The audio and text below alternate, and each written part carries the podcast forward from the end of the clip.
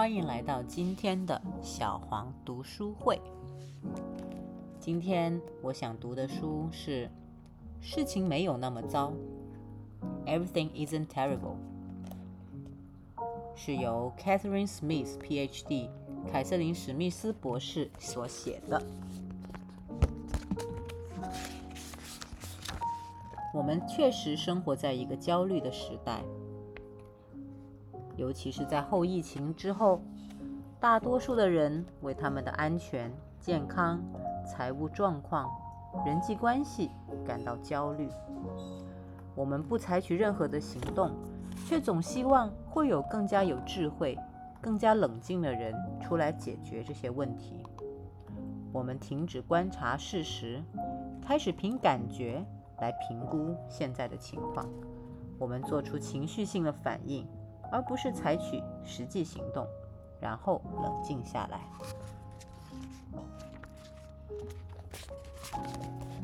今天想要分享的是第三章，你的伪自我。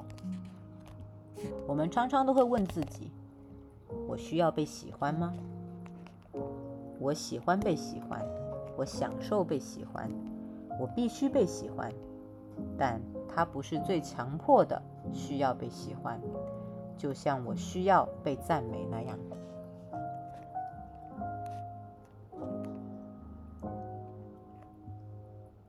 在这一章中，我们要讨论我们假装没事的时候的所有方式，因为有时候我们很擅很擅长散发一种虚假的平静。在川普当选总统后。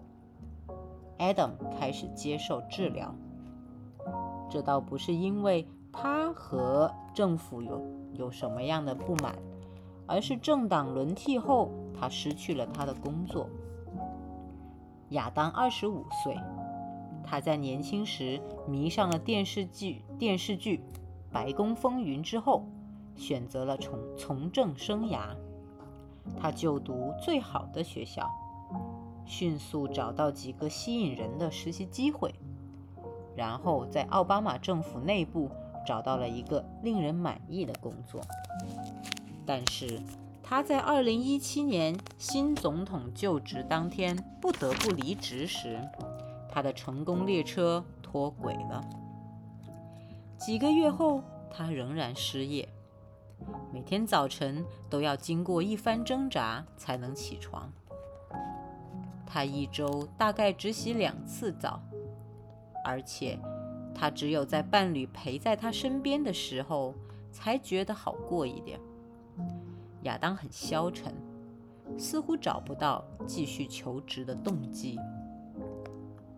任何人遇到失业前的亚当，都会看到一个令人印象深刻、情绪成熟的年轻人。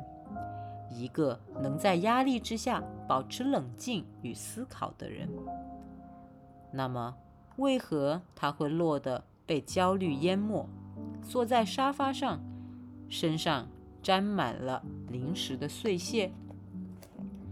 让我们回到区别的概念。当鲍温博士在思考什么东西有助于一些人比其他人更有区别时，他发现了。你不能从一个人的外在表现来判定他们。人们似乎有两个自我在影响他们的运作，一个是由这个人的真实信念、价值观与才能组成的坚实的自我 （solid self），另一个是虚假的伪自我，是这个人可以商量的部分。伪自我容易受到人际关系压力的影响，而你如何行动取决于谁和你在一起。也许你在工作上是一个能干的领导者，但是当你的兄弟姐妹在你旁边时，你又成了一个臭小子。这个伪自我同时也可以使我们似乎比真实的自我更有区别。它可以假装成熟。有实力，甚至平静。亚当的日常运作与心情，因为他的成功和他在白宫任职的身份地位而得到提升。他家乡的人把他当作明星一样看待。他的父母喜欢吹嘘他的成就，他的一切头衔、人们的关注，都是所谓的伪自我推进器，使他保持平静和能干。但是，当这一切都离他而去时，他的运作急转直下。当我们以伪自我助推器来定义自己时，我们会把大量的权力交到他人手上。只有人类才会在获得升迁或者通过测试时感觉良好。但这些东西不一定能建立更加坚实的自我感。它们可以降低焦虑，但那只是暂时的。最终，我们会越来越需要它们。仿佛他们是一种药物，因此，我将这种依赖他人的自我称为借用自我。当我们无法自己升起信心与平静时，我们会迅速从旁边的人身上借用他们。任何关系中都有一定的借与贷的自我。我们从别人那里借来的平静或能力。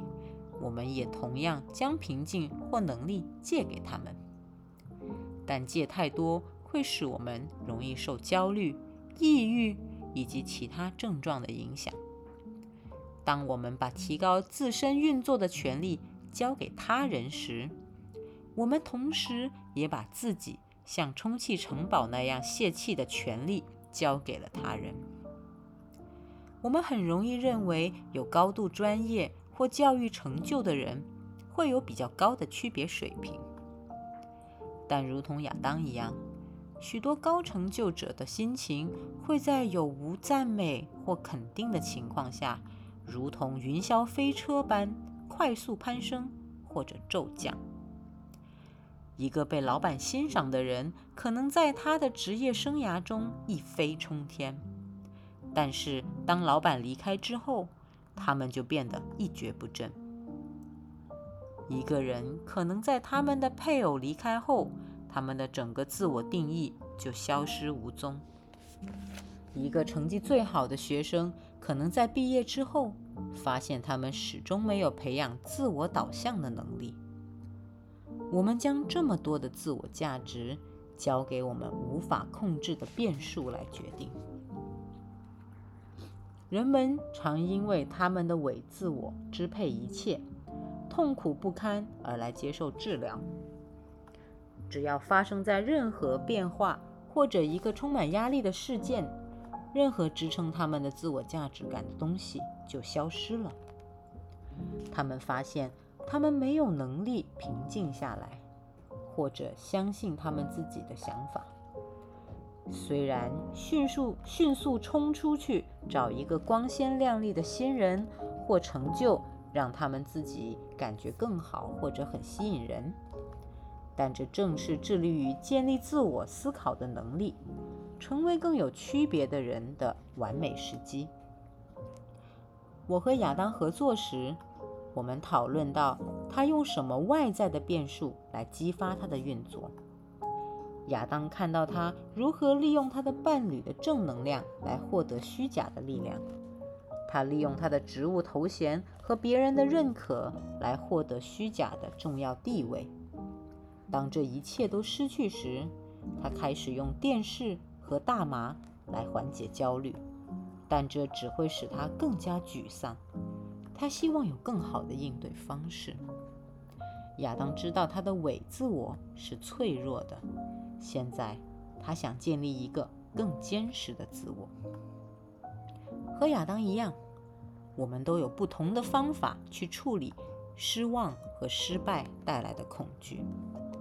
对许多人而言，特别是成就卓越的人，我们遵循社会叙述的成功定义，导致我们被焦虑束缚。当我们在伪自我运作时，我们的信念是可以商榷的，因此我们会倾向从我们周周遭的文化采纳它们。最常见的叙述之一是，人应该像企业一样运作。我们应该不断完成更多的事情，增加收入。最起码要赶上我们的邻居。我们通常不会花时间用智力去推敲那些模式是否适合我们，或者是否务实。但当我们开始形成自己的一些思维，我们的坚实的自我会开始取代那个伪自我运作，我们就会站在更坚实的基础上。我们往往会尝试寻求 A 字开头的东西：关注 （attention）、保证 （assurance）、认可 （approval） 来降低我们的焦虑。但是，当你专注于他人的反应时，你的大脑会变成伪自我的领域，没有多余空间容纳你真正相信和珍惜的价值。为了锁回这个区域，你必须将注意力重新放在自己身上，学会分离你的思绪和感觉。你必须和人们保持联系，但试着不要太依赖他们的保证。当我们收回为寻求这些 A 字头的安慰而付出的努力时，我们会忽然有更多的精力去达成目标，并自我舒缓。我们也会更加享受我们的人际关系。当亚当看到自己的伪自我使他在什么地方陷入了困境时，他开始将注意力的焦点放在自己身上。并建立自己的自我评估方式。他开始每天记录他的负面思想，并且观察到一个有趣的问题：认为失业使他自己变得一文不值，等于是他在借用社会对成功的定义。他当然不认为那些没有重要工作的人一文不值。那么，他为什么要把自己看成那个一文不值的人呢？亚当决定，他有必要对成功做出更加明确的定义。由于他有抑郁倾向，所以他必须用一种更温和、更客观的方式去评估他的进步。因此，短时间内，他将成功定义为请求协助和照料自己。他鼓起勇气和他的心理医师谈话，发现抗抑郁药物有助于防止他的心情过度起伏。他记录他什么时候淋浴，什么时候走出屋外，什么时候去健身房。这样，当他的焦虑对他说他什么事情都没做时，亚当可以回溯这张清单，然后专注于事实。他还练习。在依赖他的伴侣和父母向他保证一切都会好转之前，先管理自己的抑郁。缓慢但明确的，亚当明白，他不一定要依赖别人的赞美才知道他走在正确的轨道上。他完全能够保持客观，而且他明白自己对正确轨道的定义，不一定要像其他的明星那样集中眼神，呃。人生总有得不到他渴求的关注的时候，但他的心情和自我价值仍然可以存活，或者茁壮成长。如果你花大量时间从你身边的人借用自我，你会知道赞美的云霄飞车的高点和低点都不值得一试。如果你厌倦了，假装你一直都身心平衡，不妨考虑放慢追逐认可的脚步，花点时间定义什么才是对你真正重要的。检查你没有经过大脑思考就向社会借来的成功定义，想一想你如何依赖他人的反应来衡量你的自我价值。这些都能帮助你建立一个更坚实的自我感。有了更坚实的自我感，你就能追求真正的热情，建立真实可靠的关系，并且知道你在这个焦虑的世界中真正相信什么。好了，今天的阅读分享就先到这里了。希望今天的内容让你觉得有收获哦。